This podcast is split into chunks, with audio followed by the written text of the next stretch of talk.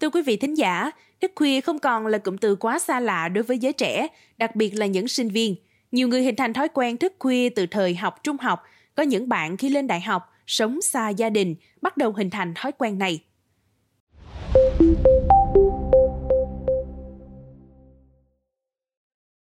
Lý do được các bạn đưa ra là bận học, bận đi làm thêm, bận đi chơi, trải nghiệm nên khó có thể ngủ sớm. Vì vậy giấc ngủ của nhiều sinh viên thường bắt đầu từ sau 12 giờ đêm, thậm chí là khoảng từ 2 đến 3 giờ sáng. Họ thường được gọi vui với tên những người sống giờ Mỹ. Dẫu biết thời gian sinh hoạt không khoa học như vậy có thể gây ra những tác động tiêu cực đến cơ thể, lâu dần có thể gây ra những bệnh lý nguy hiểm, thế nhưng nhiều bạn sinh viên vẫn duy trì việc thức khuya như một thói quen khó bỏ. Sau khi xong năm nhất đại học, bạn Lê Ngọc Kim Lê, sinh viên trường Đại học Khoa học Xã hội và Nhân văn thành phố Hồ Chí Minh, dường như đã thay đổi hoàn toàn đồng hồ sinh học. Lê gọi vui đó là sống theo giờ Mỹ. Mình không thật sự là thức khuya tại vì kiểu như là mình cần thời gian ban đêm để ờ,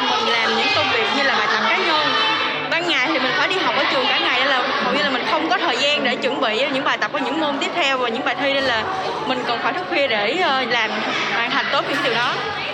Cái lần mình thức khuya nhất có thể là 4 giờ hoặc là 5 giờ tại vì uh, mình có quá nhiều bài tập mà mình không thể hoàn thành được nên là mà deadline là, là ngày mai rồi nên là mình bắt buộc mình phải thức để hoàn thành xong thì mình mới dám đi ngủ được. Về mặt ngoại hình của mình thì mình bắt đầu xuất hiện nhiều uh, quần thâm mắt và đồng thời là cái sức khỏe tinh thần của mình nó cũng hơi bị giảm kiểu như mình dễ bị nóng giận dễ bị bực bội hơn.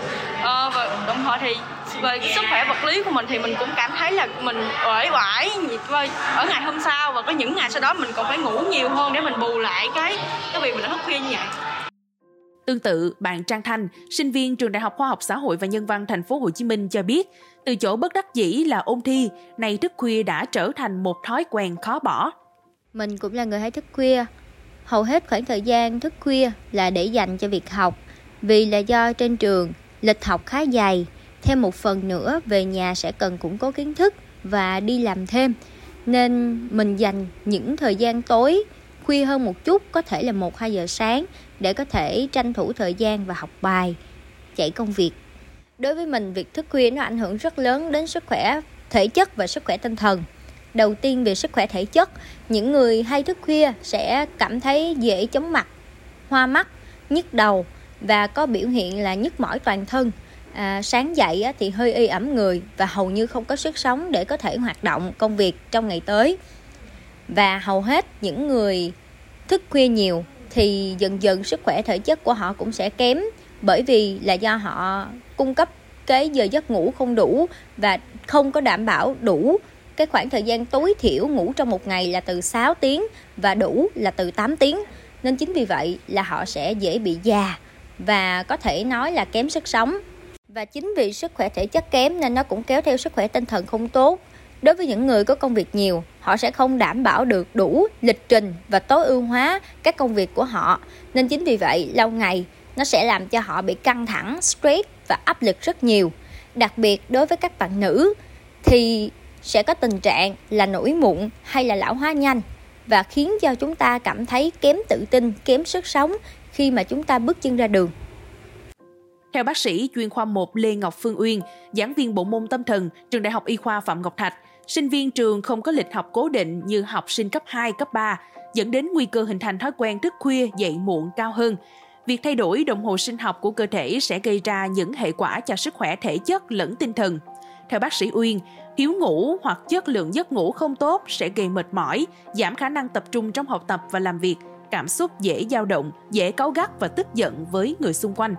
Nếu điều này tiếp diễn lâu dài sẽ dẫn đến nguy cơ mắc các vấn đề sức khỏe như tăng huyết áp, bệnh lý tim mạch, thừa cân, béo phì.